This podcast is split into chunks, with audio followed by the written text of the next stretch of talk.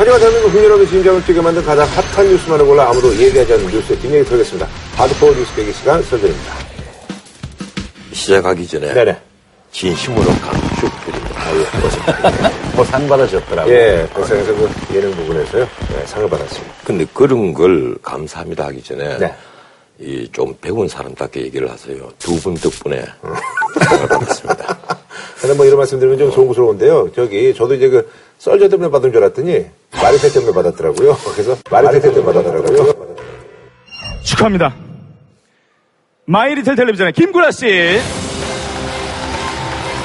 MBC 마이리틀 텔레비전의 김구라 씨는 정말 제가 이제 방송할 때 한 20한 3년 했는데요. 많은 스타분들 나왔을 때 제가 이제 그 간극을 메꿔주는 건데 뭐 그런 역할도 뭐 많은 분들께서 좋게 봐주셔서 이런 큰 상을 주신 것 같아가지고요. 너무나 감사드리고요. 마리텔 때문에 받아가지고 좀 뻘쭘하더라고요. 근데 너무 서운하게 생각하지 마세요. 뭐든지 나눠 가지자고. 아니 우리 같이 해가지고 우리도 많이 떴잖아요. 변호사님 그 한 두어 달 전에 신간 내셨잖아요. 그게 인터넷 서점에 초기 화면 들어가 보면 썰전의 전원책, 민주주의를 알아서 뭐 이래 해서 얼굴 사진까지 이렇게 해서 초기 화면에 와 있더라고. 본인이 지금 책을 냈는데 베스트셀러에 올라 있습니다. 아, 그러세요? 네, 아직 안 올라갔어요. 어떻든 네네. 그런 상을 받았으면 네. 오늘부터 나는 봉투도 하나씩 내놓고 상금 얼마예요? 상금은 없어요. 전혀 그런 게 없습니다. 예. 돈보다 명예. 오늘도 어쨌든 뭐 하여튼 항상 제가 감사드리면서 오늘도 한번 열심히 한번 시작을 해보도록 하겠습니다. 예. 지난 5월 28일이었죠. 2호선 구의역에서 스크린도어 이제 작업 중이던 19살. 이죠? 예. 직원이 이제 사고로 목숨을 잃었는데요. 그래서 이번에 준비한 주제, 구의역 사고로 드러난 매피아 파문입니다. 더더욱 안타까운 게 이제 나이도 이제 19살밖에 안 됐잖아요. 그러다가 그 사망한 다음 날이 또 생일이어가지고 많은 이들이 굉장히 좀 안타깝게 생각하고 있고요. 그래서 또 많은 분들이 이제 거기에 뭐 직접 가셔가지고 추모의 글 뭐 이런 것들도 남기시고 뭐 그러고 있습니다. 예. 지금 이 사건이 1년에 한 번씩 일어나는 사건이거든요. 그러니까 4년 동안 4차례 일어났더라고요. 2013년에 성수역, 그리고 2014년에 독산역, 작년에 강남역, 그렇죠. 올해 구의역인데 우리가 지금 수많은 이런 사회적 어떤 구조적인 문제로 사람이 생명을 잃었을 때 대부분 다 이름이 다 나오거든요. 그런데 지하철 승강장 스크린도어 사건은 제가 확인을 해보니까 아하. 이름이 안 나오고 있어요. 또 특이점을 발견하셨군요. 특별한 이유가 있는지 모르겠는데 아마 이거는 그 유가족들이 형제들이라든가 주변 사람들 이렇게 생각할 때 좋은 일이 아닌데 굳이 실명을 다 밝힐 필요가 있겠냐 이런 의견이신 것 같아요. 네. 그런데 이번에 그 김군 어머니가 이 한 말씀이 정말 참 우리 가슴을 저미게 만들어요. 각 노선에 한 명씩밖에 없고 한 사람은 상황실이 있고 이러니까 어디 밥을 먹다가도 삼각김밥 같은 걸 주로 사서 먹는데 아니면 컵라면 같은 걸 먹는데 급하게 물 부어서 익으면 먹어야 되니까 먹다가도 곧장 출동을 해야 될 때였다는 거예요. 거기 1시간 안에 안 가면 책임을 묻게 된단 말이에요. 이러니까 밥 먹다가도 출동 명령이 떨어지면 가야 했고 어떨 땐 가방의 삼각김밥이 아침에 3개, 지낼 때까지 그대로 있다. 먹을 시간이 와서 보면 그거 먹을 시간이 있다는 거예요. 저는 이제 더 사실 이제 그 많은 분들이 이제 화가 나신 게 이제 그 메트로 측의 어떤 그 태도인데 이게 이제 2인 1조로 움직여야 되는데 이거를 이제 과정이 이제 생략된 것 같다라고 이제 그렇게 얘기를 해서 그래서 이제 또 비난이 더 커졌던 것 같아요. 그러니까 용역업체 책임이다. 또는 뭐 용역업체에 소속된 노동자들이 안전수칙을 안 지켜서 그렇다는 식으로 처음에는 그렇죠. 첫 반응을 했죠. 네. 근데 자세한 내용들이 보도가 되면서 서울메트로의 책임이나 네네. 또는 서울시의 책임이 있지 않냐 이런 여론이 많아진 거죠. 이게 한 사람밖에 갈 수가 없는데도 서울 메트로 측이 아까 말씀하신 대로 처음부터 거짓말을 했단 말이에요. 그렇죠. 무슨 말인가 하면 왜 두 사람이 안 하느냐 얘기를 하니까 한 사람이 온다고 곧 옵니다 이렇게 김군이 얘기를 했다는 거예요. 메트로 측은 다 알고 있는 거예요. 한 사람밖에 올 수밖에 없고. 예. 그러니까 김군 자신이 뭐라고 얘기를 했건 실제로 장기간에 걸쳐서 혼자 작업을 하고 있었다는 것이 명백했고 그걸 자기들도 그렇게 될 수밖에 없는 상황을 다 알고 있었으면서 사고가 나니까 그런 식으로 피해자한테 책임을 떠넘기는가 하면 작업일지를 2인 1조로 한 것처럼 사후에 조작을 한다든가 이런 일들을 하는 거죠. 거기에다가 이번에도 CCTV를 확인을 하니까 김군이 그 스크린도 수리 직전에 전화를 하는데 그 전화가 무슨 전화인가 나중에 확인을 해보니까 다음 일정 보장법 통보를 받은 거예요. 이러니까 시간이 좁힌단 말이에요. 이러니까 이번에 희생은 일종의 그 구조적인 문제인 것이 그렇죠. 명백해요. 그중에 김군이 아닌 다른 누구라도 확률적으로 사고를 당할 확률이 상존하고 있었던 거예요. 그런 위험에 이제 노출될 수밖에 없는 그런 환경이네요. 그렇죠. 네. 지하철이 1호선에서 4호선까지는 이번에 사고가 난 언성 PSD에서 네. 안전관리를 하고 스크린도를 지하철 5호선부터 8호선까지는 서울도시철도공사가 직접 하고 있다는 예, 직접 하고 있어요. 거기는 이제 외주를 안 줬군요. 예. 설치할 때부터 기술적인 수준이 달랐던 데다가 외주 용역을 준 1호선, 4호선의 언성 PSD 여기에는 아무래도 구조적으로 그럴 수밖에 없겠죠. 예. 예, 이제 그 구조적인 문제가 있어요. 아니 살펴보면 네네. 서울시의 책임이에요. 이 스크린도어가 MB가 시장을 할 때 도입을 했는데 예. 그때는 1년에 사망자가 추락사로 한 20명씩 나오니까 가장 많이 붐비는 곳 24곳에 광고회사에다가 용역을 줘요. 광고회사에다가 이권을 주는 겁니다. 쉽게 말하면. 스크린도어와는 하등 상관이 없어요. 그 기술과는. 그 회사가 그 권리를 따내고 대신에 스크린도어에 광고하는 권리를 획득을 하는 거예요. 솔직히 말하면 엄청난 이권이에요. 네. 그리고 오세훈 시장 때 2006년도에 나머지 역사 84곳에다가 공사를 하는데 이걸 너무 서둘렀습니다. 네. 졸속 공사가 되고 부실 공사가 되고 많았다더라고요. 예. 이래서 실제 고장난 게요. 메트로가 2,716건 그리고 우리나라 기술로 표준화가 된 도시철도공사는 272건에 불과해요. 그런데 문제는 서울시에서 이 이른바 외주업체인 은성 PSD를 만들잖아요. 말이 외주업체지 사실은 자회사와 다름이 없습니다. 네. 이 메트로에서 은성 PSD에 애초에 계약을 할 때 퇴직자 30% 고용을 그래서 이제 매폐라는 얘기가 나온 거죠. 예, 사실은 계약서 속에 다 있어요. 그런데다가 이른바 메트로에서 이적한 사람 전적자라고 하는데 그 전적자를 36명을 고용 승계를 합니다. 전적을 한 사람은 사실은 이 스크린도어에 대한 기술이 없어요. 네. 기술을 가진 사람이 없고 월급은 평균적으로 급여가 442만 원을 받습니다. 네네. 그런데 필요한 인원을 채용해야 되잖아요. 이 친구들은 불과 한 150만 원 플러스 마이너스 정도예요. 실제로 일을 한 시는 예. 이분의 그 생명을 잃은 김목은 또 이거 다 떼내니까 144만 원밖에 못 받았다. 네네. 여기서 대학교 가려고 100만 원을 적금을 들고 나머지 돈으로 동생들에게 용돈도 주고 빠듯하게 생활을 했는데 문제는 인원이 부족하단 말이에요. 인원이 부족하니까 1호선에 1명, 2호선에 1명, 3호선에 1명, 4호선에 1명, 1명은 상황실 대기, 1명은 그 본부의 연락 책임. 이래서 6명밖에 근무를 못해요. 이러니까 2인 1조는 처음부터 불가능한 거예요. 아무래도 이제 급여가 이제 비정상적인 것에 이제 많이 들어가다 보니까. 그러니까 이게 구조적인 원인이 있다라고 얘기하는데 이제 어느 정도의 근거가 있는 게 은성 PSD 사고 난 이 회사가 2011년도에 설립이 됐어요. 네. 설립 당시에 직원이 125명이었는데요. 네. 90명이 서울 메트로 퇴직자예요. 아하.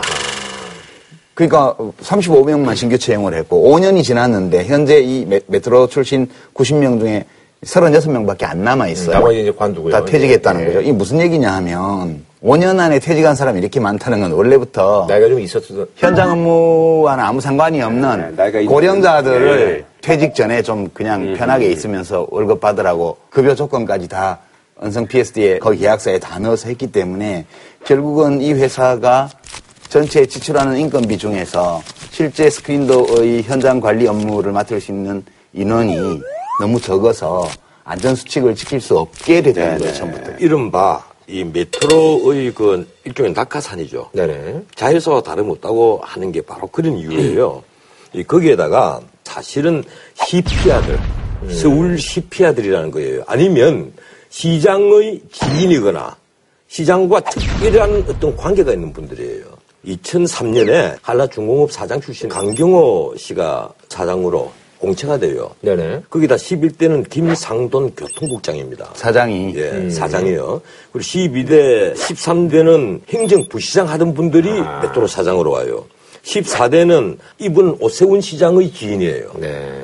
쉽게 말하면 메트로는 서울시 고급 공무원이거나 시장의 지인이거나 그리고 메피아가 은생 PSD 말고도 네 군데가 있어요. 아, 서울시사나 메트로에서요? 예, 5개 업체가 있는데 대표적으로 성보 CFT 같은 데는 78명 중에 무려 24명이 아하. 메트로에서 넘어온 인원이에요.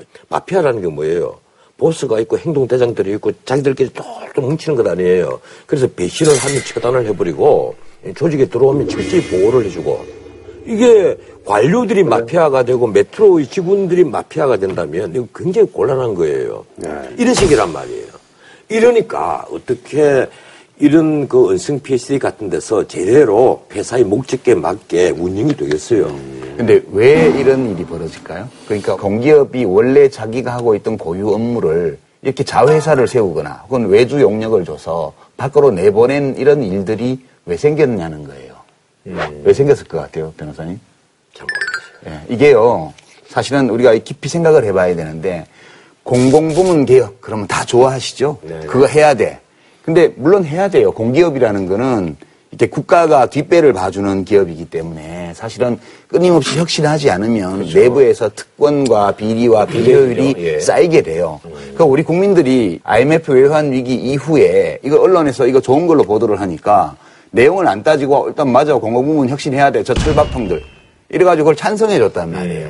그래서 이제 혁신은 해야 되는데 문제는 이 혁신이 어떤 식으로 이루어지고 있는가를 잘 보여줘요 이게. 철밥통은 근데 이제 계속 유지가 되고 있는 거네요 편법적으로. 좀 약하죠. 이제 그 전에는 쇠밥통이면 양철밥통 이 정도로 그 이제 조금 줄긴 했습니다만 어쨌거나.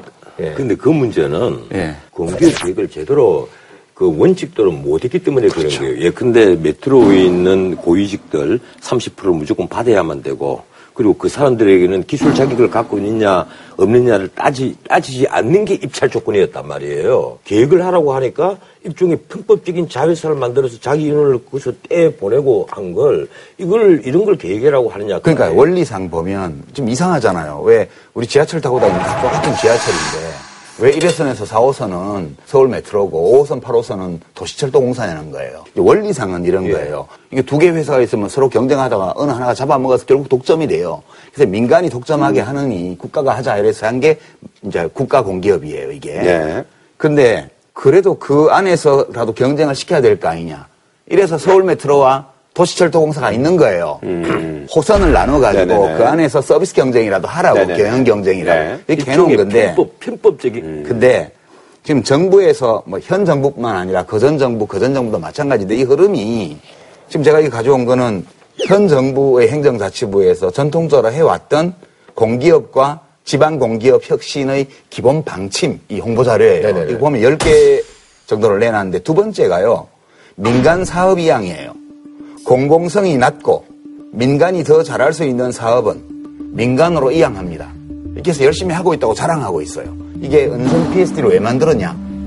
이게 민간 이양이에요. 스크린도어 안전관리는 공무원이 하는 것보다 민간기업이 하면 더 잘한다. 이렇게 해서 내놨는데 이게 잘 되냐는 거예요. 지난번에 그 저기 공항부 보안이라든지 이런 업무가 그렇죠. 굉장히 중요한데 민간업체 이제 왜 그런 거를 한다고. 저도 이제 공기업이 하고 있는 일 중에 굳이 공기업이 직접 하지 않아도 될 업무들은 민간 이양을 하거나 경쟁체제로 가도 된다고 봐요. 혹은 가는 게 더 좋다고 봐요. 그런데 스크린도어 관리라는 거는 기본적으로 고객들, 시민들의 생명과 관련된 이 업무잖아요. 그다음에 차량기지 안에서 정비라는 것은 이 전동차의 안전관리와 관련해서 핵심적인 사업인데 네네. 이런 것까지 다 떼서 이양하고 그러고 나서 이제 민간으로 사업 이양을 많이 한 공기업은 경영평가에서 많은 점수를 줬어요. 그동안에. 그러다 보니까 경쟁적으로 지방공기업들이 이 중앙정부의 방침에 맞추어서 민영화 또는 외주 영역을 계속 키워나가는 과정에서 해야 될 것과 하면 안 되는 것들을 잘 구분 안 하고 자기들이 해야 되는 것까지 외주를 많이 준 거예요. 이른바 민영화를. 아니 시장 원리가 만약에 제대로 도입이 됐고 제대로 경쟁 원리가 도입이 됐으면 은생 PSD 같은 게 존재할 수가 없죠. 메트로에는 CP야 그리고 이거는 일종의 메피야 이렇게 하나의 그 유착 관계들이에요. 이걸 서울시에서 뻔히 알고 있으면서 서울시에서 지금 내놓는 소위 그 대책이라는 것이 그런 메트로 사장이 내놓는 대책이라는 것이 그 영문이 앞으로 투입돼서 안전사고를 예방하겠다. 스크린도어가 열려 있으면 열차가 들어올 수 없도록 한다. 네네네.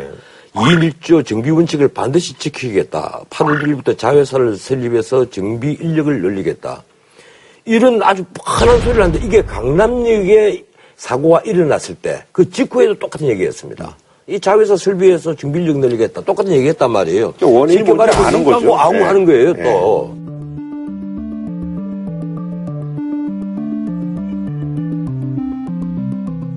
그리고 이제 얼마나 이게 비인간적이냐면 사실은 그렇잖아요. 은승 PSD라는 이 외조 영역 회사에서 메트로에 근무하다가 나간 사람들은 관리 업무, 뭐 비상 대기 업무 이런 것만 하면서 시간을 보내고 또 이번 사건도 주말에 난 거 아니에요? 이게 우리 사회가 서울 메트로나 은승 PSD만 이렇게 돼 있는 게 아니고 사회 전반적으로 이른바 공기업 민영화라는 이름으로 또는 뭐 시장 원리를 뭐 도입한다는 명분으로 이런 일들이 비일비재하게 지금 사회 곳곳에서 벌어지고 있기 때문에 사람들이 이 사고를 단순히 19살 먹은 어떤 청년이 당한 불운으로 여기는 것이 아니고 가서 쪽지 붙이면서 제발 이 사회 좀 달라졌으면 좋겠다는 소망을 갖다 붙이는 거거든요. 이 제일 화가 나는 게 어제 나온 뉴스죠.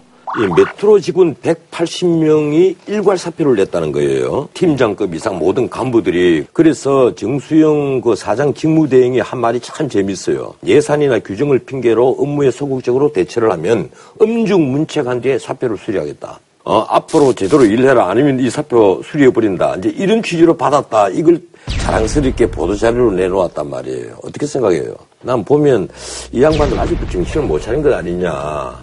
이 사건에 직접적, 간접적으로 문제 있는 분들은 전부 다 수리를 해야죠. 좀 앞으로 잘해라는 식으로 협박용으로 사표를 받았다는 건 아니에요. 일종의 계엄령 선포죠. 예, 거기다가 더 웃기는 게 은성 PSD 이 회사는요, 좀 보상할 길이 없느냐, 위로금이라도 보상할 길이 없냐 이러니까 돈 없다고 오리발레 밀었어요. 메트로 측은 더합니다. 우리도 보상할 계획은 없다. 다만 전 직원을 상대로 이 위로금을 모금하겠다는 거예요. 지금 무엇을 하는지 모르겠어요. 우리나라의 하나의 조직 문화의 문제란 말이에요, 이게.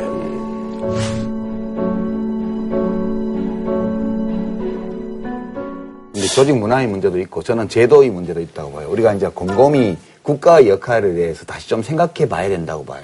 한 예를 들면, 과거에 사람을 직접 고용해서 지방정부에서 하던 청소 업무를 외주를 줬어요.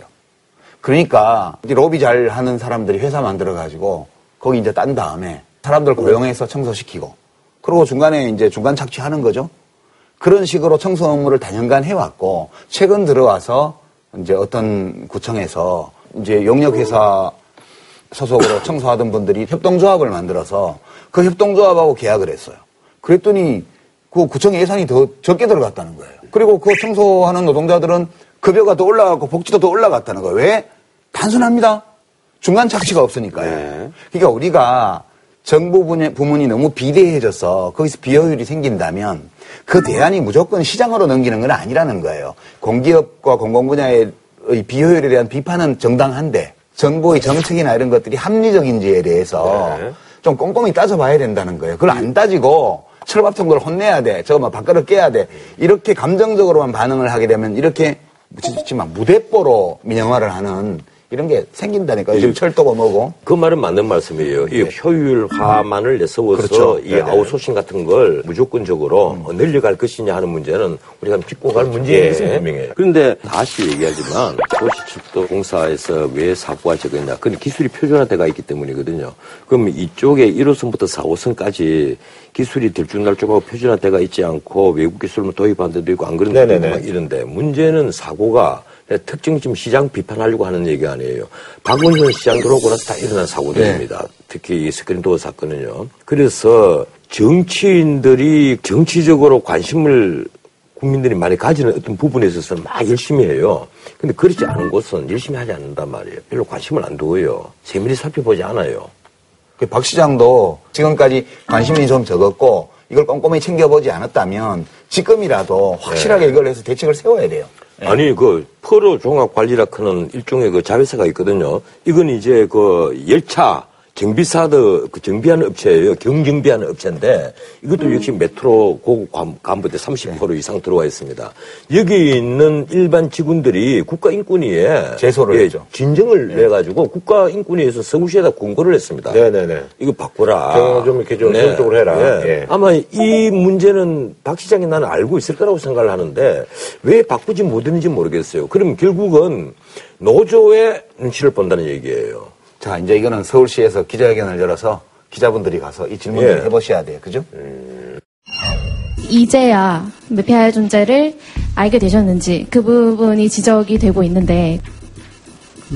사실은 이 매피아의 그런 어떤 구조와 역사에 대해서 제가 충분히 몰랐다 이런 말씀을 드린 적이 있는데요. 자회사 형태로, 외주 형태로 이렇게 구조적으로 또 역사적으로 형성이 됐다는 걸 제가 파악을 하게 됐고요. 그래서 어쨌든 뭐 이것이 사실 서울시만의 일은 지금 아니라고 생각하지만 우선 서울시부터 이것을 알게 된 이상 철두철미 없애겠다는 게 방금 말씀드린 저희들의 결의고요. 알겠습니다. 예, 한 줄 논평 좀 부탁드리겠습니다. 예. 박원순 서울시장에게 한 줄 논평을 하겠습니다. 가장 어두운 곳부터 살펴보십시오. 공기업 민영화, 지방공기업 혁신, 무조건 박수치지만은 마십시다. 네. 자, 다음 소식은요. 원구성 협상이 우여곡절 끝에 이제 재개가 됐습니다. 자, 그래서 준비한 이번 주제, 즐겁게 협상하다가 그대로 멈춰라. 여야 원구성 난항입니다. 근데 매너리즘에 빠져서 아니 뭘 매너리즘에 이런 사람이 상을 받으면 받을수록 열심히 해야 될 텐데 타고나는 거라 소리통은 타고나는 거라 어쩔 수 없습니다. 뭐, 구조적 문제입니다. 이해해 주시기 바랍니다. 예. 아니 구조적이란 말을 아무나 붙이지 마. 예, 몸의 구조적 문제이기 때문에요. 예. 아니 그러나 말이죠. 어떤 상황이죠 지금? 지금 새누리당에서 원래 국회의장 양보하겠다. 그러니까요. 뭐 이러다가 갑자기 뒤집으면 그걸 받아요. 어느 날 갑자기 국회의장 도저히 양보 못하겠다. 그리고 법사위도 양보 자기네가 받겠다 그러면. 그리고 우리가 여당이니까 운영위도 가져야 되겠고 그 예결위도 가져야 되겠다. 그럼 다 가지겠다는 것이거든요. 그러니까요. 예, 그런데 그거 왜 그러는 거예요 근데? 사실은 아니 그거 왜 그러는 거예요 근데? 나는 아니 대답을 해주세요. 그거 왜 그러는 거예요? 아니 내가 새누리당이야 뭐야 지금. 아니, 그러니까 왜 그럴까에 대해서 얘기할 수 있잖아요. 설 전에 공식 휴민, 개국 공식. 안녕하세요. 예, 반갑습니다. 예. 근데 이 더불어민주당 입장에서는 다 가지겠다는 분위기가. 아니, 다는 아니에요. 아니요. 더불어민주당 대변인 입장에서. 신분이 바뀌셨잖아요. 네, 잘하시네. 그렇죠. 지금 새누리당 지도부가 누군지 알아요? 예, 정주성 원내대표 아닙니까? 아니지. 그 바지 사장이지. 이러니까. 아니까 우리가 그래도 명목상에는 정주성 원내대표가 뽑혔는데 뭐 바지 사장도 아니에요. 바지 사장 김희옥 씨가 지금 당 대표잖아요. 아, 그러네. 혁신 비대위원장이고 그리고 이름도 없던 분들이 느닷없이 당의 지도부가 왕창 되어버렸잖아요. 네네. 근데 그 지도부가 등장하고 나온 얘기가 아 국회의장 우리 거, 법사위 우리 거. 예결이 우리 거, 운영이 우리 여당이니까 우리 거 이랬는데 과연 지금 당의 지도부 혹은 뭐 정진석 원내대표가 했겠어요? 그러니까 지장 양보 못한다는 거예요. 계속 새누리당이 뭐 비대위 만들어지고 뭐 임시지도부죠. 그렇게 하면서 어수선한데 이 청와대하고 관계를 정리를 못하는 것 같아요. 아, 이제 앞으로 대선도 치러야 되고 그다음에 지방선거도 치러야 되고 그러니까 당이 이제 추슬러서. 독자성을 가진 정치 집단으로 일어서야 되는데. 그렇게 이제 얘기를 했었죠. 못하는 것 같아요. 네, 그러니까 정진석 원내대표가 김무성 전 대표, 최경환 TK의 무법자 이 세 사람이 6.3빌딩 57층 미항이라는 식당에서 만납니다. 네, 지난번에 제가 말씀드렸죠. 그래서 거기 밥 한 끼 엄청 비쌉니다. 네, 비싸요. 예, 네. 네, 최소한 세 사람이 밥 먹고 100만 원 이상 썼다는데 내 명예를 걸겠습니다. 그런데 명예 보세요. 왜? 비싸다고. 네. 지금 열받으셨어. 그 비싼 거. 한참 탄력 붙으실 때 건드리지 마. 방송 안 돼. 예, 알겠습니다. 예, 알겠습니다. 예. 어떻든. 예. 밥 먹으면서 한 얘기가 그거예요. 운영이 뺏기면 청와대 노상 플러스 청와대. 그렇지. 그 운영이는 청와대 비실장 언제든지 부를 수 있는 자리예요. 수석 부를 수 있는 자리고 상임위에서. 야, 안 돼. 대통령 곧장 임대고 와. 어? 이러니까 운영이지. 절대 안 돼. 운영이 절대 안 돼. 법사위 우리 지난번에 줘버리니까 난리 났잖아. 이 벌써 진짜 뺏기면 안 돼. 그럼 밀고 당기고 하다가 집당이 국회의장 주고 얘기를 저놈이 좋아한다. 얘기를 빠르잖아요. 거기는 막 쪽지에 산 엄청나게 받아들이고 한다니까 얘기를 주면 엄청 좋아해. 핵심은 운영위하고 법사위죠. 예, 운영위 법사위 이건 절대 주지 마. 그 두 개 달라는 얘기예요 지금. 저도 그렇게 해석하는 예. 거예요.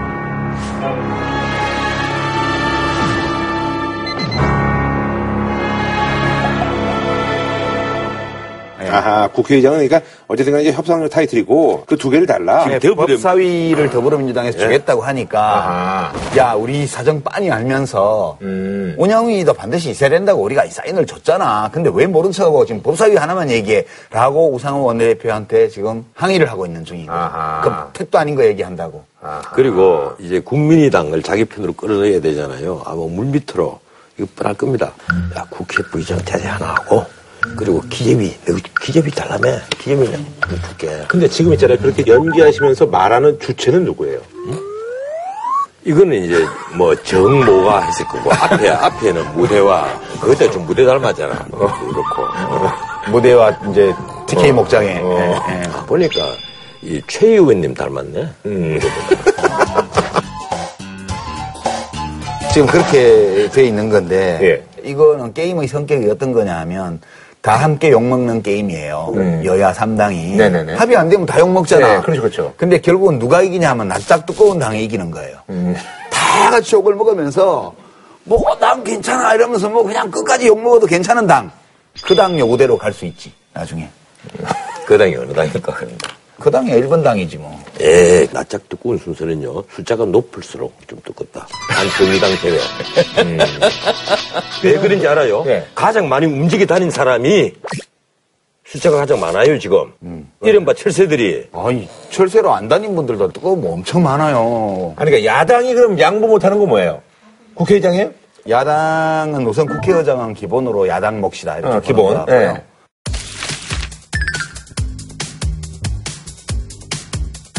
그다음에 이 13개 상임위원회, 네. 그다음에 겸임 상임위가 3개 있고 네. 상설특위가 2개 있고 그렇죠. 그래서 18개인데 다른 거는 관심이 별로 없어요. 그러니까 알짜 상임위 이게 이제 법사위, 운영위, 예결위 3개 상임위 중에서 네. 그러면 새누리당이 한 개만 해라. 한 개만 해라. 뭐든 뭐든 한 개만 해라. 제가 볼 때는 그런 것 같아요. 아하. 뭐든 한 개만 해야지 세 개 다 돌라하거나 두 개 돌라 그러면 이건 안 된다. 그러면 새누리는 뭐예요? 그냥 국회의장 관심 없고. 아니 새누리는 법사위원장. 그리고 운영위원장 놓치지 않겠다는 거예요. 아하. 그러니까 그 배경에 아까 우리 유판서가 말씀하시는 대로 난 청와대라고는 안 봅니다. 63빌딩의 이 향에서 정해졌다. 나는 그렇게 봐요. 왜 그런 거예요? 청와대 얘기죠, 뭐. 최경환 의원이 그 청와대 어떤 의중을 발휘하는 대리인이죠, 대리인. 예. 아 그런데 네네. 재밌는 얘기를 합시다. 안철수 국민의당 대표가 세비 안 받겠다 그랬잖아요. 네. 근데 그 말씀하신 게 참 재밌어요. 앞에 워딩을 정확히 보면 지극히 당연한 얘기지만 쉼표. 지극히 당연한 얘기지만. 근데 세비를 안 받을 수가 없어요. 이 지극히 당연한 얘기를 하는데 내가 그래서 국회의원들의 세비 내역을 찾아왔습니다. 우선 세비라는 게 국회사정은 어떤 뜻인지 두 분에게 말씀을 드릴게요. 국회의원이 매달 지급받는 수당과 활동비 그걸 세비라고 합니다. 네네.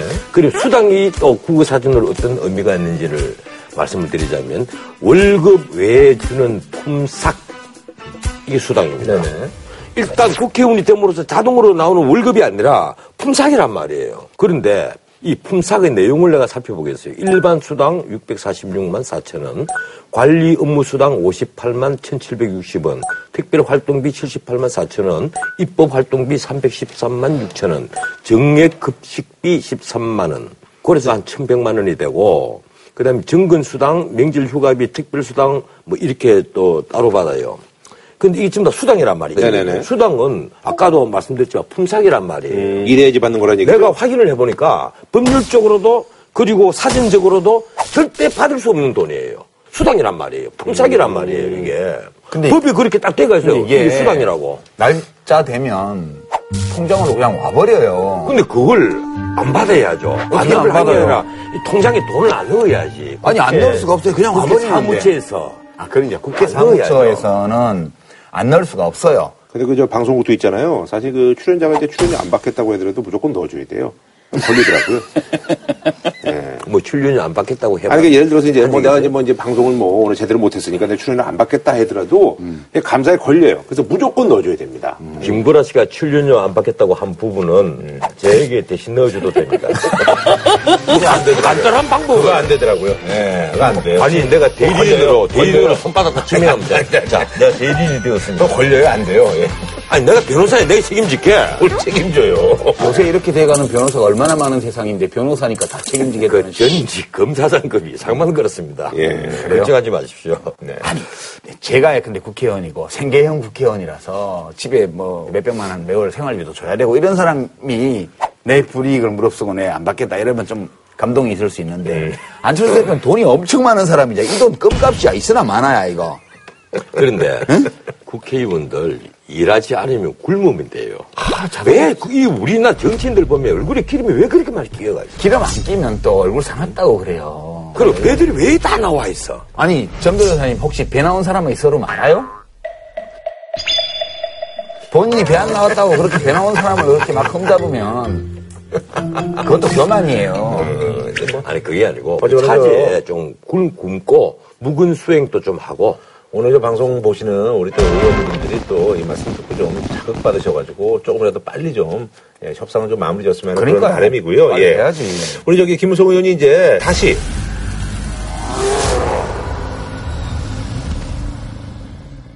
한동안은 조금 자명을 할 것이다 뭐 이런 얘기가 있었는데 그래도 비교적 빨리 좀 이렇게 어쨌든 그런데 네. 김무성 전 대표가 자기는 마음을 다 비웠다는 거예요. 그래서 지난 총선에서도 단 한 명의 공천에도 관여하지 않았다. 네.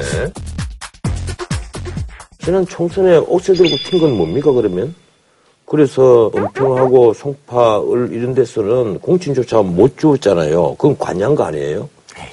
내 사람 공천 주지 않았다 그런 뜻으로 좀 좋게 좀 해석하세요. 너무 그렇게 야박하게. 지난 총선 때 자기가 마음을 비웠다 이랬거든요. 그 뒤에 하신 말씀이 마음에 쌓인 먼지를 네. 조금이나마 털어내고 맑고 깨끗한 마음으로 새로 시작하겠다. 다시 그렇게 안 해야지. 그럼 저리 가서 머리 빡 밀고 마하반야 바라밀다 심경관자재 오살 행신반야 바라밀다 시조겐논개웅도일체 할까요? 이거 해야지. 아, 예. 아니 근데 깨끗한 마음으로 다시 정치를 시작한다 그렇게 해석하셔도 되죠. 정치하는 사람들이 뭐 꼭 자기 잘 되려고 하는 생각만으로 하나요? 내가 왜 이 말씀 드린가 하면 김무성 그 전 대표가 하나 착각을 하고 있는 게 있어요. 정치인은 머릿속에 욕심이 가득 차 있어야 되는 그래야 성공하는 직업이에요. 그 어떤 그 열정 내가 이걸 반드시 이루어야 된다 하는 어떤 욕심, 열정, 결단력 이런 게 가득 차 있어야만 성공하는 직업인데 그저 맑고 깨끗한 마음으로 마음을 텅 비우고 앉았으면 우리나라 망합니다. 머리 깎고 스님 되시는 게 훨씬 낫다는 거예요. 아이, 절에 갔으니까 불가의 언어를 써야죠. 절에 갔으면. 네.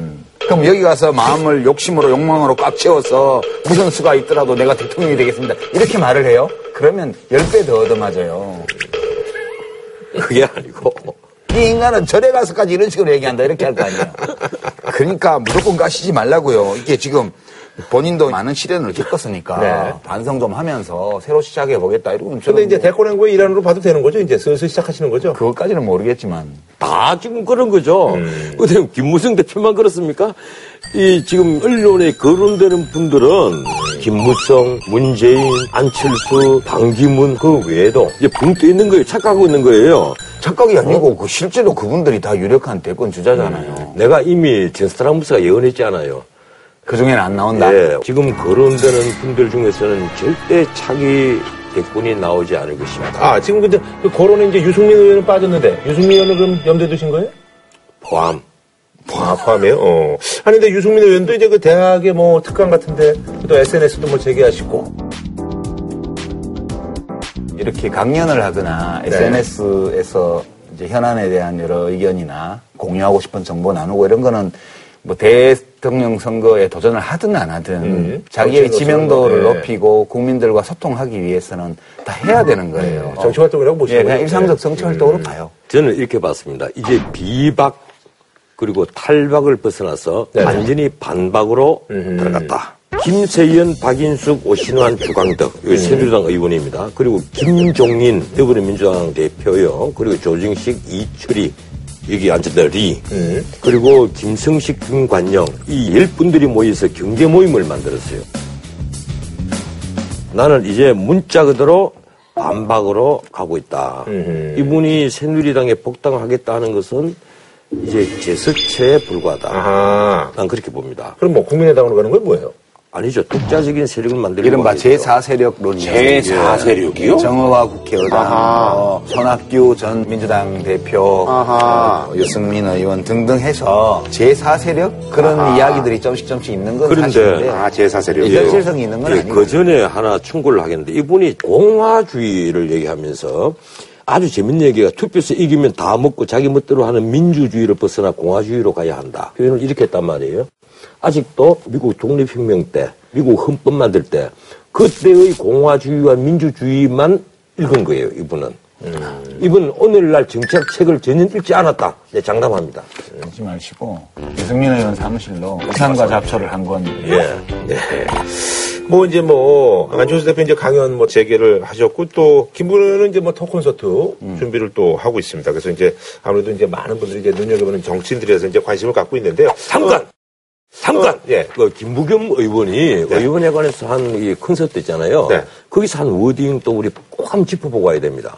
공존의 정치, 공존의 경제로 기회의 불균형을 해소하고 자본과 노동이 대기업과 중소기업이 정규직과 비정규직이 수도권과 지방이 그 다음에 남과 북이 다 함께 공존하는 공존의 공화국을 만들어야 한다. 이 현재의 북한과 남한이 공존을 한다는 말은 우리 헌법에 100% 위배가 돼요. 저도 공존하는데 찬성하는데요. 공존이라는 의미가 뭔가 하면 우리가 북한의 김정은 체제를 계속 용인하겠다는 것이거든요. 그건 우리 북한 주민에 대한 배반으로 난 생각을 합니다. 우리 헌법의 위배도 되고. 네, 알겠습니다. 뭐 지적을 하셨으니까 참고를 하시겠죠. 근데 이런 지적은 자주 편집이 되더라. 네. 아니, 근데 설득력이 없어서 그렇다는 거. 그렇게 그냥 넘어가는 걸로 하겠습니다, 그럼. 예. 나사가 공개한 시뮬레이션 영상입니다. 오염 물질이 한반도 전체를 뒤덮고 있습니다. This seemed the perfect place to come and continue learning more about air quality. Korea, it seems that reaching those dangerous levels happens more easily. 자, 최근에 말이죠. 환경부가 미세먼지 그 유발 원인으로요. 고등어, 삼겹살 구이. 집에 이어서 이제 또 경유차 지목하면서 이게 논란이 됐죠. 여기서 또 준비한 이번 주제. 정부 부처 싸움에 고등어 등이 터집니다. 정부 미세먼지 대책 논란. 제가 아무리 생각을 해봐요. 이거는 환경부의 이 책임 회피용 물타기로 나온 거예요. 아, 근데 하필 왜 고등어예요?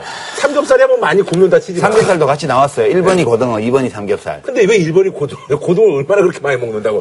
해수부하고 사이가 안 좋은가 봐. 이게 저기 중국 있잖아요. 북경에 가면 이제 꼬치구이집이고. 그래가지고. 양꼬치. 거기서 이걸 벤치마킹 한 거예요? 아니면 이게 갑자기. 아니, 나는 이번에 고등어, 구이, 삼겹살 뭐 굽는 거, 이 단행하는 거 보면 우리나라 앞으로 장관들 뽑을 때 시험 쳐야 돼요.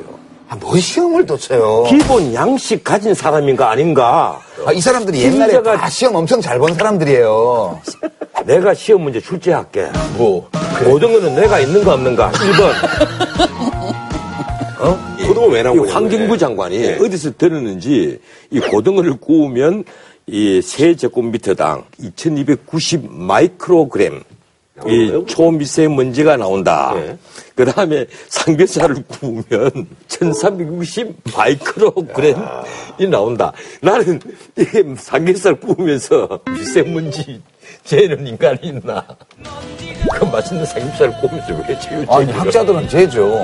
연구자들은 이거 측정하죠. 제가 제일 황당하게 생각하는 건 환경부에서 지금 고등어 삼겹살 타령할 때냐고요. 지금 4, 5년 전부터 미세먼지, 초미세먼지가 문제되기 시작했고 날마다 이게 이제 방송에 좋고 나쁘고 이게 나오는 마당에 우리나라의 미세먼지, 초미세먼지 공기오염이 얼마나 심각한지 현황.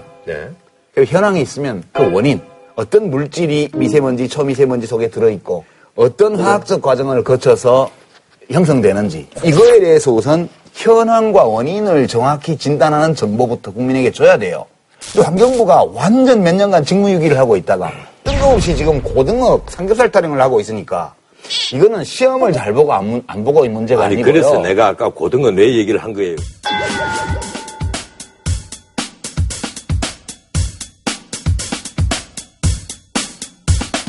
이 문제가 언제 왜 만들어진지 잘 모르죠. 박근혜 대통령이 4월 26일 날 편집국장 보도국장하고 오찬했잖아요. 네. 그 자리에서 어느 편집국장이 야, 지리산 등반하니까 이 사이 마스크 쓰고 등산을 한 사람이 있습니다. 이 얘기를 했어요. 그리고 나서 5월 10일 국무회의가 열렸는데 미세먼지가 안건으로 올라갑니다. 국민들께서 마스크를 쓰고 외출을 하는 모습을 볼 때면 제 가슴까지 답답해지는 느낌이었습니다. 미세먼지 문제는 국민들의 안전과 건강을 위협하는 중차대한 문제로 국가적 차원에서 특단의 대책을 세워야 합니다.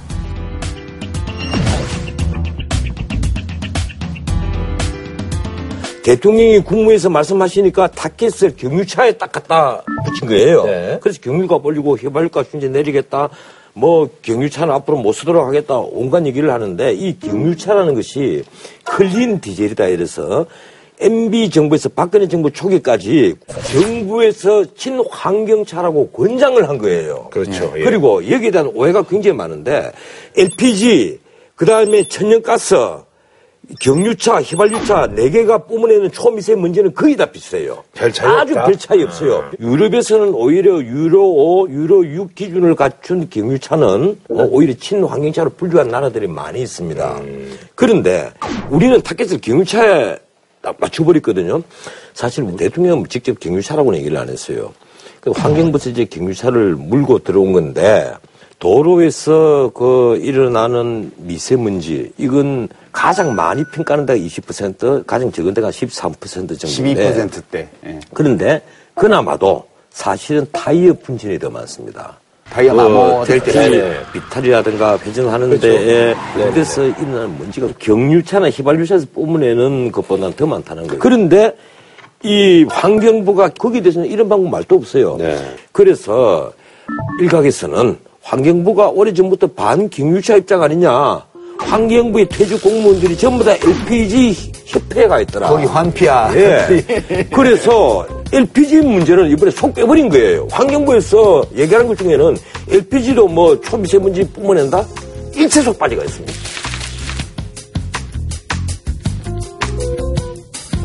근데 환경부가 뭐 하는 데예요 도대체? 환경부 장관은 뭐 하면서 월급 받아먹고 환경부 공무원들은 뭐 하면서 지금 자리 지키고 있냐고요. 아니 이게 이렇게 몇 년째 심각하면 종합 대책을 내기 전에 종합 진단부터 해야 될 거 아니에요. 병원에 가면 우리가 종합 검진 하잖아요. 네네. 환경부 장관 그따위로 일하려면 내일 당장 사퇴해요. 역시 그들은 리드감이야. 윤석열 환경부 장관이나 황교안 총리가 한 말씀 들어보세요. 근데 10년 안에 어떻게 이거 획기적으로 줄이겠다고 미세먼지 농도를 10년 내 유럽 수준인 세조금 미대당 18 마이크로그램으로 낮추겠다. 우리가 지금 평균 한 23 마이크로그램. 이게 다 헛소리예요. 원인 거 모르면서 무슨. 근데 문제는 10년 뒤에요. 네. 이 두 분이 총리도 안 하고 환경부 장관도 안 하고 있을 거예요. 그러니까 면피형이라니까 그냥. 우리가 정책 판단을 하려면 그 판단의 토대가 될 수 있는 정보가 있어야 돼요.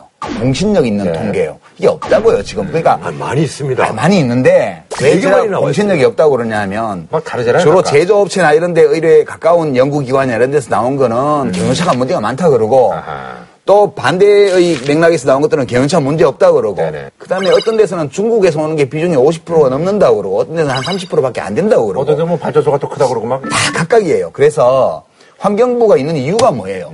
이럴 때 여러 민간의 연구 결과들을 종합하면서 자기들이 연구를 해가지고 이놈이 어떤 놈이냐? 이 미세먼지, 초미세먼지가 이걸 알아야 대책을 세울 거 아니에요? 아니 근데 이번에 관료들의 이 대책 내놓은 걸 보면서 참 기가 찹니다. 중국 미세먼지에 대해서는 뭐라고 얘기인지 알아요? 이 황 총리께서 한 워딩입니다. 해외에서 유입되는 미세먼지에 대해서도 우리나라의 지리적 특수성을 감안할 때 인접국에서 유입되는 미세먼지의 영향이 큰 만큼 주변국과의 환경 협력을 구체적으로 강화해 나가겠습니다. 그냥 우리도 중국과 자주 앞으로 협력하겠다. 이 한마디를 이렇게 복잡하게 쓰고 중국이란 말 한마디도 못 해놨어요. 그게 관청말이잖아요. 관청말. 네? 이런 워딩 적어주는 참모 자르십시오.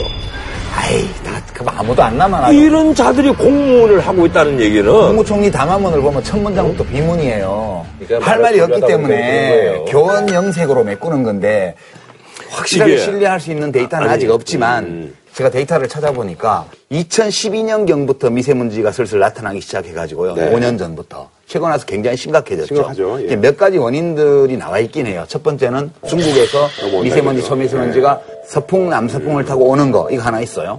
두 번째, 2012년도에 민자발전소를 허용했어요. 정부에서. 네. 그러니까 화력발전소, 석탄화력발전소. 당진, 보령, 태안. 이런 쪽에 주로 석탄 화력발전소가 증설됐습니다. 그리고 2013년 현재 전국에서 화력발전소가 53개가 있는데 여기에서 우리나라 전체 발전량의 약 40%를 담당하고 있었어요. 이 화력발전소가 심각한 원인 중에 하나라는 건 분명하고요. 그렇죠. 근데 2017년 내년부터 2021년까지 5년간 여주, 포천, 영흥도, 평택, 당진, 서천, 강릉, 삼척, 울산, 통영, 고성까지 곳곳에서 24군데의 화력발전소가 들어설 예정이에요. 그다음에 이제 생물학적 연소라고 원인이 나오는데 이게 고등어가 여기 포함돼요. 근데 원래 이 생물학적 연소는 고등어를 말하는 게 아니고 집에서 고등어 굽는 거 말하는 게 아니고 산불. 그다음에 농가 같은 데서 들판에 태우는 거. 네네네. 아. 하여튼 뭐 고등어가 거기서 몇 프로나 되겠어요. 아니, 이게 원인별로 비중이 나오고 이래야 돼요. 그런데 우리가 이제 짐작할 수 있는 거는 이렇습니다. 미세먼지, 초미세먼지 예보가 나오는 걸 보면 동풍이 부는 날은 없어요. 동풍이 부는 날은 없어요. 왜냐하면 화력발전소가 주로 우리 한반도의 서쪽에 밀집해 있다요. 그러네요. 그게 아니고. 서풍, 남서풍이 불면 중국에서 오는 거, 화력발전소에서 오는 거 이런 게 전국을 다 미세먼지에 넣는 거고 동풍이 싹 불면 오늘처럼, 어제 오늘처럼 깨끗해요. 화력발전소도 그렇지만 사실은 우리나라에서 뿜어내는 미세먼지는 문자 그대로 저족기열입니다. 중국은 세계의 공장이에요. 그렇죠. 특히 중국의 그 동해안. 네. 뿜어내는 미세먼지들은 전부 다 하늘을 타고 다 옵니다. 서풍이 불 때. 예. 그래서 동풍과 서풍이 불 때는 차이가 엄청난 거예요. 근본적인 문제는 도대체 미세먼지, 초미세먼지 측정을 어디서 어떻게 하는 건지 몰라요. 이게 맨날 틀려요. 예. 이거 어디에서 하는 거예요? 도대체 우리 사는 동네에서 하는 거예요. 저 어디 태백산 꼭대기에 관측소 만들어 놓고 하는 거예요. 도대체 그건 판서를 지내본 그대가 잘 알지. 우리가 잘 알겠어요. 아니, 근데 있잖아요. 아니 아무리 판서를 지내도 환경부하고 보건복지부는 달라요. 보건복지할 때 복지라는 개념이 뭡니까? 우리들도 좀 찾아서 열심히 했었어야지 그때. 고등어나 삼겹살 구울 때요. 이거는 그 주부들이 불 세게 해서 그 옆에서 계속 냄새를 맡으면서 고등어를 굽거나 뭘 구우면 폐에 이게 들어가기 때문에 안 좋아요. 그러니까 항상 구울 때는 밖에서 굽든가 또 실내에서 한숨씩 구우면 이 후황을 켜놓고 약간 거리를 유지하면서 이렇게 굽거나 이렇게 해서 개인 위생을 좀 더 신경 써주시면 되고요. 고등어 맛있거든요. 계속 먹어도 되고요. 건강하게 살려면요. 우리가 원시 시대로 돌아가서 모든 화학제품 안 쓰고 생식이야? 그냥 들판으로 뛰어다니면서 노루를 잡아서 먹고. 아, 그러면 감염병 걸려서 죽는다니까요. 그런가? 예. 자, 다음 소식은요. 국내 여성용품 시장의 50% 이상을 점유하고 있는 Y사, 뭐 다들 아실 텐데요. 예. 제품 가격을 올린다는 소식에 여성 누리꾼들이 아주 반발이 거셉니다. 어쨌든 이제 그 논란이 일어서 이제 하루 만에 철회를 했는데요. 왜 올려? 왜 올려? 여성 전용 필수품 가격 인상 논란입니다. 이거 굉장히 오래된 노래거든. 네. 왜 불러요? 예. 좀 맛깔스게. 왜 불러? 왜 불러? 이래 하잖아. 왜 올려? 그럼 왜 올려? 이렇게 좀 해봐. 하시라고요. 하자가 안 되는데 어떡합니까, 그럼? 나는 미치겠다. 왜 올려? 오, 잘하시네, 진짜. 예. 이제는 제발 올리지 마. 오, 진짜 잘하시네. 동명가. 오, 진짜 잘하시네. 어우야. 안 들려! 나는 참 정말 처음으로 공부를 해봤는데요. 예. 나 여성 생리대 가격도 몰랐어요. 그걸 아는 남자가 누가 있어요? 이제 모르죠, 거의. 근데 이게 프랑스나 미국, 일본보다 2배더라고요. 네, 너무 비싸더라고요. 왜 비싼가? 그리고 마케팅 비용이 좀 있어서 그런 거 아닌가요? 그게 아니고 아니요. 독과점이라서 그렇죠. 그렇죠. 바로 그거예요. 독과점이었어요. 50% 이상 독과점을 하고 있어. 그래서 그런지 몰라도 이게 더 웃기는 게 원료비 가격은 국제적으로 떨어졌더라고요. 네, 펄프 가격은 떨어졌다고 합니다. 예. 뭐 펄프 가격이 엄청나게 떨어졌고 그리고 부직포 가격도 떨어졌어요. 네네. 아니 근데 그 유한 김벌리라는 회사가 원래 그 저기 종용받는 기업으로 항상 이렇게 이름이 이제 오르락내리락하는 그런 기업인데. 뭐 환경보호 활동이랑 예. 직원들에게 잘해주는 거. 예, 한때 우리 정치를 오락가락던 문국현 네, 그렇죠. 현상. 8년 전에. 예. 아니, 그래서 예, 그분이 몰려서 웃습니까? 이 펄퍼를 쓰는 회사잖아요. 이래서 우리 산에 나무를 심자. 이래서 우리 강산 요, 프로게 프로게. 예, 책을 이렇게 만들고 네. 했는데 뭐 이제 그 여러 가지 SNS상에 참 가슴 아픈 사연인데 저도 이제 이 얘기 듣고 깜짝 놀랐습니다. 가창 생리대 이거는 정말. 난 이게 처음에는 누가 지어낸 얘기인 줄 알았어요. 근데 이 학교를 결석하고 신문 기사를 살펴보니까 이 홀 아버지 밑에 있는 초등학교 네네네. 아마 5학년 6학년 정도 되는 아이 모양인데 초등이 그때쯤 뭐 신발 깔창으로 이 생리대 대용품을 사용을 했다. 그리고 이 생리대를 살 돈이 없어서 학교를 일주일씩 결석한 아이들이 많은 모양이에요. 야, 아무래도 이제 뭐 놀리고 네. 뭐 이런. 그런데 우리가, 저도 사실은 이번 이 일 있기 전에는 이런 일에 전혀 무관심했거든요. 우리 사회에서 복지 문제, 뭐 어두운 부분에 수많은 문제들이 있는데도 네네. 나는 이 여성용품에 있어서 이런 문제가 정말 극빈층에게 큰 아픔이 되고 있다 하는 것은 이번에 처음 알았어요. 아니 근데 이재명 성남시장이 또 SNS에 이제 생리대 지원 사업을 하겠다라고 이제 이재명 시장 같은 경우는 성남은 이제 분당이라는 데를 끌고 끌고 있으니까 일단 세수가 확보가 그렇죠. 되잖아요. 그래서 기초생활수급자 12세에서 18세까지 또 한부모 가정 뭐 3,400명에게 한 달에 한 2만 원, 3만 원 지급하겠다는 거예요.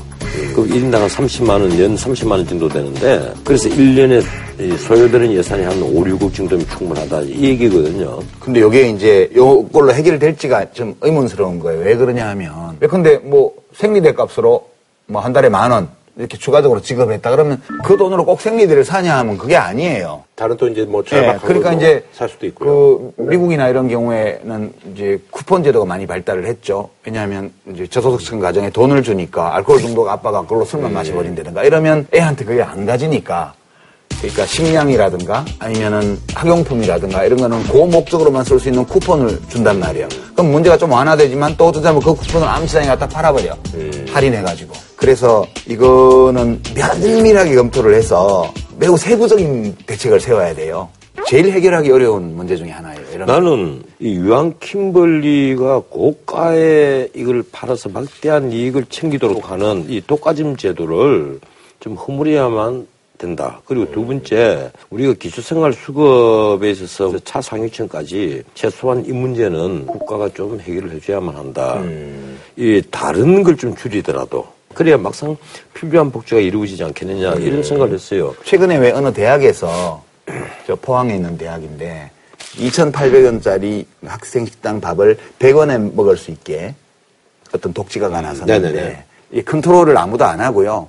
본인 스스로가 내가 이 밥을 먹어야 될 형편이다 싶으면 학생증하고 그것만 딱 해서 그 밥을 먹을 수 있게 100원만 내고 네네. 그 제도를 도입했는데 오남용이 거의 없이 정말 필요한 학생들만 이용을 한대요. 이 생리대의 경우에도 그렇게 필요한 아이들이 필요한 사람들이 이용할 수 있는 네. 그러면서 자존심 안 다치고 남의 눈에 안 띄게 그 문제가 제일 중요할 것 같아요. 사실 이 문제가 그 누구 상의할 사람이 없는 거예요.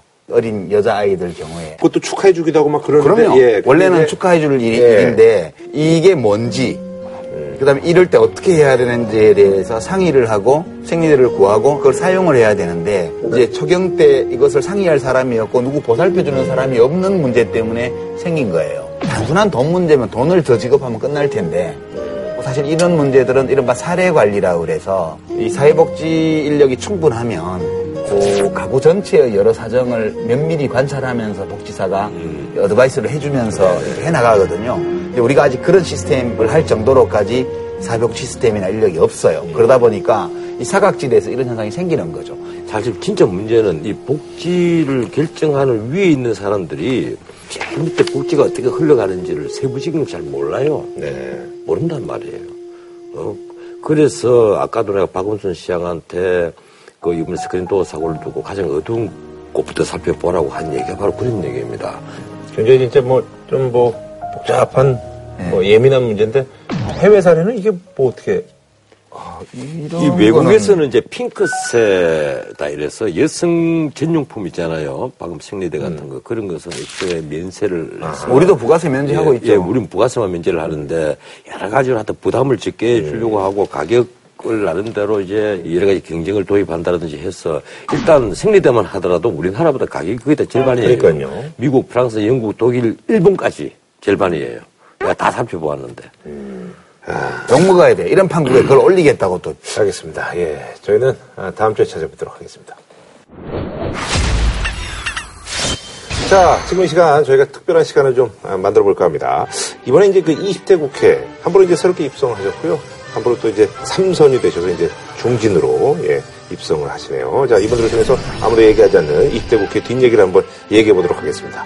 자, 뭐 소개를 좀 해드릴까요? 썰전의 공식 휴민트. 예. 삼선에 성공한 새누리당 김성태 의원님. 예. 예. 안녕하세요. 김성태입니다. 자, 그리고 이제 6개월 만에 만납니다. 아주 반가운 얼굴이죠. 썰전의 개국공신. 두 분, 정치, 예, 전략연구소 소장님이셨죠. 예. 지금 이제 더불어민주당, 예. 초선 비례대표 이철희 의원님. 안녕하십니까. 예. 반갑습니다. 예. 아유. 그새 이름이 익숙지 않아졌어요. 예. 두문 연구소는 이제 뭐, 문을 닫으신 거죠? 아니요, 후임자에게 물려줬습니다. 아, 그래요? 네, 네. 그러셨군요. 썰전 동지라서, 네. 아, 유독 친숙하게 느껴졌어요. 아, 동지라고요? 그래서 은혜관 들어오자마자. 네, 남도 보내주셨어요. 난이 배달사가 왔다구나. 네. 제대로 들어가시네. 반갑게 마주해 주셔서 네. 고맙습니다. 앞으로도 잘 지냅시다. 네네네. 아, 이렇게 항상 이렇게 사이좋게만 지냈으면 좋겠는데요. 근데 이제 워낙 이제 그 비례대표 순번을 뭐 이런 말씀드리면 그렇습니다만 잘 받으셔가지고 당내 이제 그 투표 결과 2등으로 뽑히셔가지고 8번 정도면은 뭐 땅 짓고 헤엄치기 아니냐 뭐 이런 얘기도 좀 있었는데 어떠세요? 네. 받기 전까지는 왜 지역구 안 나오고 비례를 하냐라는 것 때문에 욕도 많이 먹고. 어허.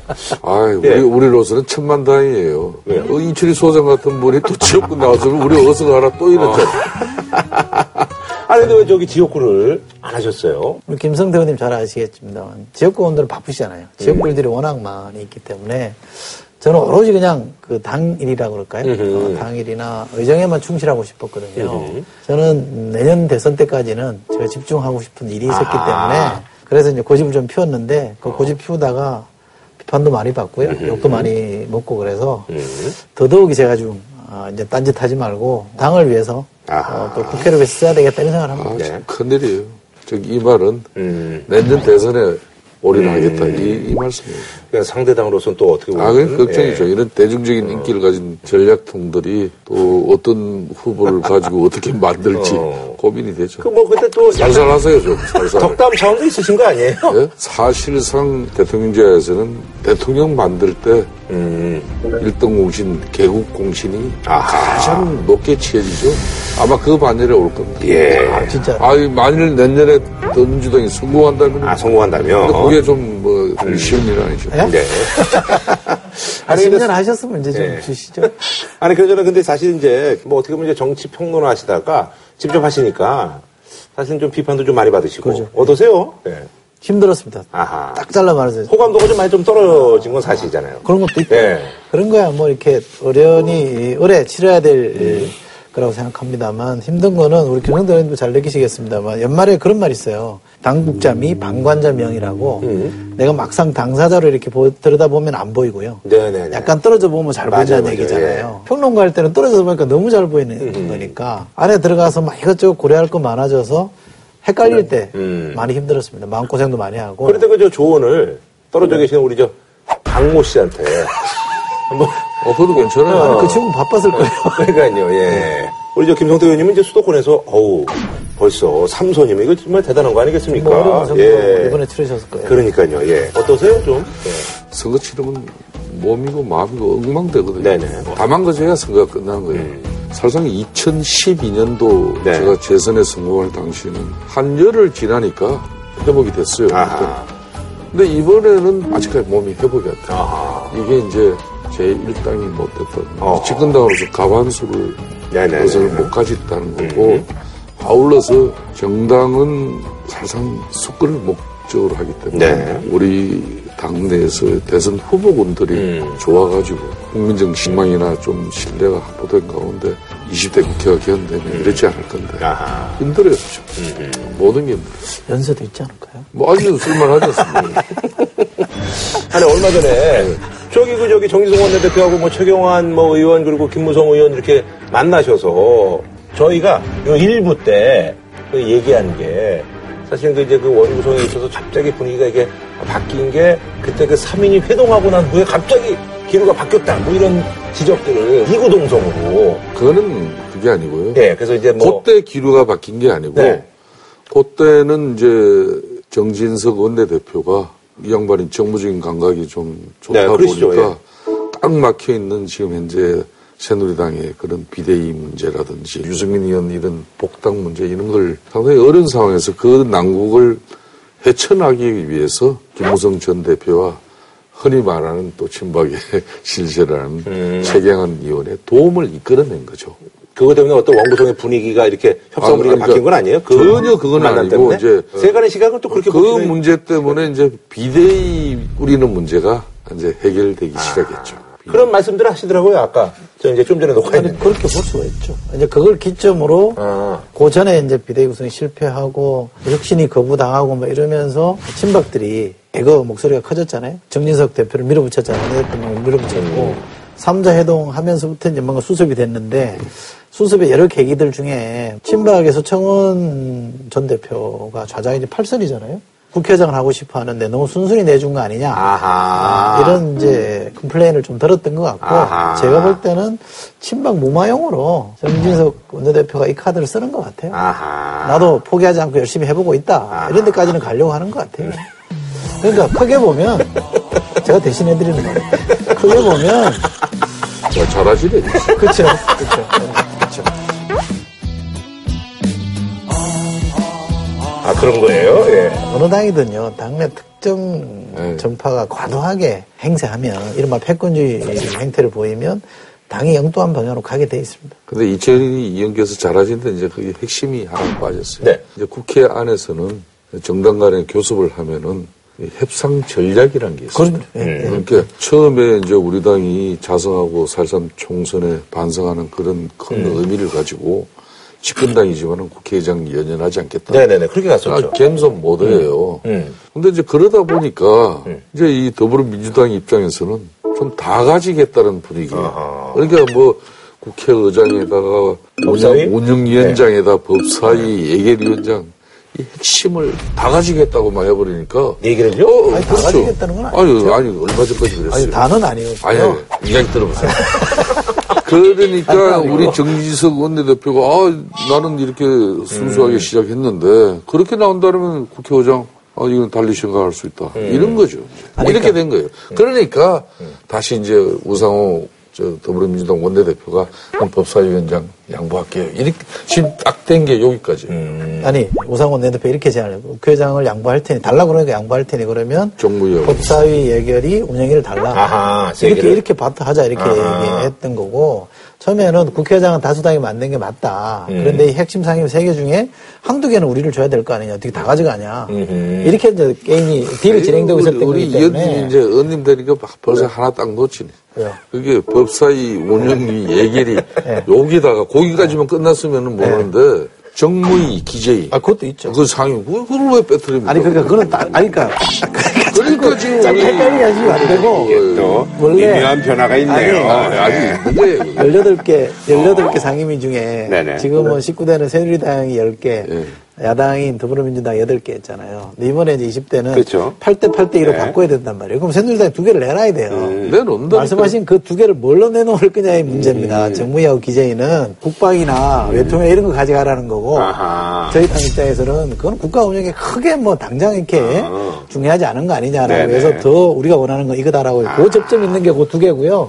의장하고 연동되어 있는 건 핵심 상임이 3개입니다. 아니 근데 저기 있잖아요. 지금 보니까 아주 팽팽한데 이게 어떻게 좀 타결이 될 것 같아요? 국민의당 원내수석 부대표인 김관영 의원을 얼마 전에 한번 만났는데 심플하게 이렇게 얘기하더라고요. 그러니까 마음만 먹으면 5분 안에 다 끝납니다. 5분 안에 끝나는 건데. 이게 어려운 배분의 문제는 아니라는 거예요. 어떻게 되는 거예요, 배분이? 저는 그렇게 시간이 오래 걸릴 것 같지는 않아요. 왜냐하면 이게 이러다가 순식간에 하기로 해요. 그러니까 이게 문제의 핵심은 뭐냐면 우상호 저희당의 원내대표나 박완주 원내수석 부대표가 합리적으로 이렇게 임하려고 해요. 그리고 이게 뭐 우리가 독식하겠다 이런 생각이 별로 없거든요. 근데 실제 얘기를 좀 들어보니까 잘 갔어요. 협상이 잘 가고 있었다는 거예요. 근데 어느 날 갑자기 이게 안 되기 시작한 게 뭐냐라고 이제 청와대가 이 협상이 안 되는 쪽으로 자꾸 지금 개입을 한다는 겁니다. 왜냐하면 여당에게 불리한 이슈들이 많거든요. 김종준 건도 그렇고 뭐 지금 오베이아노 건도 그렇고 현안들 중에 국회가 열리면 상임위 차원에서 흔히 속된 말로 기자들 용어나 무지 깨지는 사안들이 여당에게 많이 있는 거예요. 그러니까 빨리 개원할 필요가 없다는 거예요. 그리고 새누리당이 지금 비대위 체제로 넘어가고 있는 상황이기 때문에 다른 걸로 지금 이제 뉴스거리를 만들어줘야 될 때가 있는 거거든요. 그러니까 자꾸 여권 내부 갈등을 언론이 주목하기보다는 여야 갈등으로 이렇게 좀 환치시키려고 하는 전략을 쓰기 때문에 시간이 걸릴 것 같다라고 전망을 합디다만 야당의 원내대표나 원내지도부는 그럼에도 불구하고 빨리 하겠다. 나는 사실상 지난번 썰 전에 그 기분으로 하고 있는데 지금 사실상 더불어민주당 거의 레벨인 입장이에요. 지금 아니 저 신분이 바뀌셨잖아요. 네, 그러니까. 아니 이거는요. 아니, 이게 레벨이 아니라. 아니 이거는요. 이게 레벨이 아니라 제가. 국회의원이 아니었더라도 이렇게 얘기했을 거예요. 아니 말로 새누리당이 4.13 총선에서 그렇게 국민들에게 호된 매를 얻어맞고도 아직도 청와대 눈치 보고 더군다나 매 맞은 표가 아니던데 이 국회를 갖다가 개원을 갖다가 의도적으로 이걸 늦추고 있다. 청와대랑 상의해가지고 이건 안 맞습니다. 아, 네. 이건 억측이에요. 이건 억측이고. 그거 진짜 억측이라면 제가 사과드리겠습니다. 아니 그나저나 그 최근에 이제 화제가 된 게 이제 그 반기문 총장이 이제 귀국을 하셔가지고 했던 그 뭐 언론 인터뷰. 그래서 이제 대부분이 이제 뭐 거의 이제 뭐 대권 출마 선언이라고 이제 보고 있는데 지금 새누리당 내부에서는 어떻게 해요? 저희 새누리당 입장에서는 지난 총선 참패 이후에 상당히 무기력증과 네. 위기감을 가지고 있죠. 그렇죠. 막 그런 가운데 반기문 총장의 6일 동안 한국 방문은 우리 당으로서는 상당히 활력에 도움이 됐습니다. 아, 담비였나요? 네, 예. 담비였습니다. 담비였고 다만 7개월여 남은 유엔 사무총장의 임기를 잘 마무리하기 위해서는 너무 한국 정치에 깊게 의미를 두면은 야당 등살에 유엔 사무총장도 제대로 못합니다. 앞으로 남한 7개월. 그러니까 이 야당 동살이 나와요. 유엔 사무총장. 저희 이야기 들어보세요. 이제 저희 유럽이나 뭐 남미 쪽이나 미국이든 어느 쪽이든 유엔 사무총장의 재임 기간 10년에 대한 평가가 여러 형태로 나올 거거든. 근데 한국 정치에 뭐 내년에 뭐 대선 새누리당 후보로 본인이 희망하는 어떤 그런 확신을 느끼면 야당 입장에서 가만히 있겠습니까? 근데 한국에서부터 이제 야단을 세게 맞아요. 아니, 근데 여로 가는 거라고 확실시가 되는 거예요, 이제는? 이 정도는 이제 인정을 해줘야 되는 건가요? 이 정도면 그렇다고 봐야죠. 그래요? 아니, 예. 근데 야당이 비판해서 유엔 사무총장을 잘못하는 게 아니고요. 예. 왜 유엔 돈을 가지고 와서 여기 와서 대선 행보를 합니까? 아, 대선 행보였던 거 아니에요? 그걸 누가 봐도 그 대한민국 언론이 다 지금 섞고 있는 겁니다. 아이, 그 갱주가 유네스코. 아니, 뭐 약간 부모를 시켰다면서요. 예? 유네스코가 유엔 산하기구예요. 유엔 사무총장으로서 아주 당연한 활동을 낸 건데. 당연한 활동이요? 그렇죠.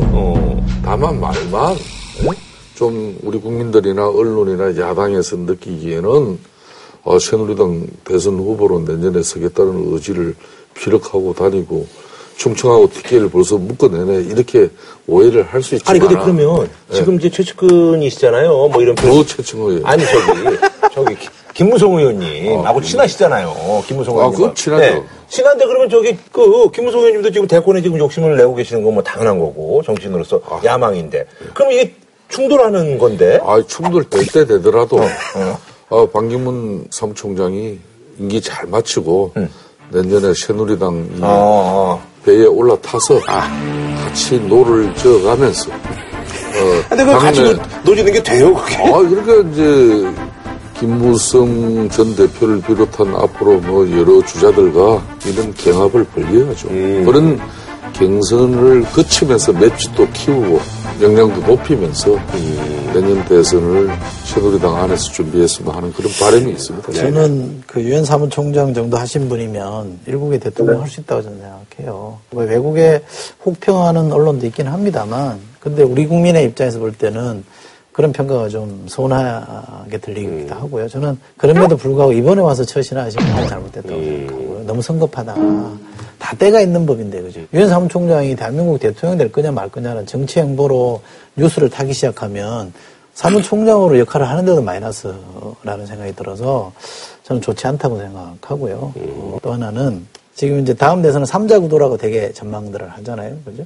그러다 보니까 새누리당에서는 직회와 중참, 힘을 합치면 이길 수 있다는 생각을 하는 것 같고, 그걸 위해서 이제 반기문 카드를 띄우려고 하는 것 같아요. 중청 출신의 후보니까. 반대로 이제 야당으로 오면 호남 플러스 PK로 이제 부산, 경남, 울산, 이쪽을 묶어서 이제 정권을 한번 교체해보겠다, 탈환해보겠다는 생각이 있는 것 같은데, 제가 다른 건데 이거는 낡은 공식이에요. 저는 이렇게 되지 않을 거라고 생각하거든요. 그거는 하지 맙시다. 뭐 야를 막론하고 지역을 기본 단위로 해서 이제는 뭐 전략을 짜는 거는 낡은 방식이고 또 정치인이 해야 돼서는 안 될 일이라고 저는 생각합니다. 불행하게도 야 쪽에도 그런 세력이 있긴 합니다만 이번에 반기문 유엔 사무총장 너무 노골적인 그런 행보를 했어요. 충청도 가고 안동 가고 누가 봐도 너무 이제 초보적인 문법 아니에요? 이건 소학도 아니고 산수예요. 그걸 그렇게 그럼 보시면은 반기문 총장이 아주 미워지게 되는데 아니 안 미워요.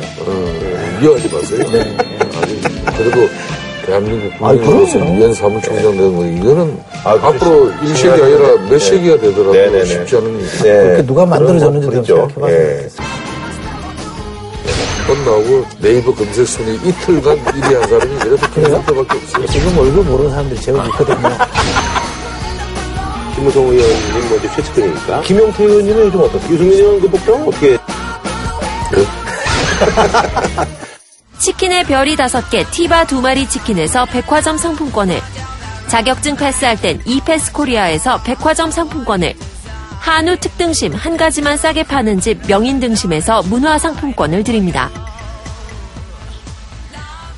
JTBC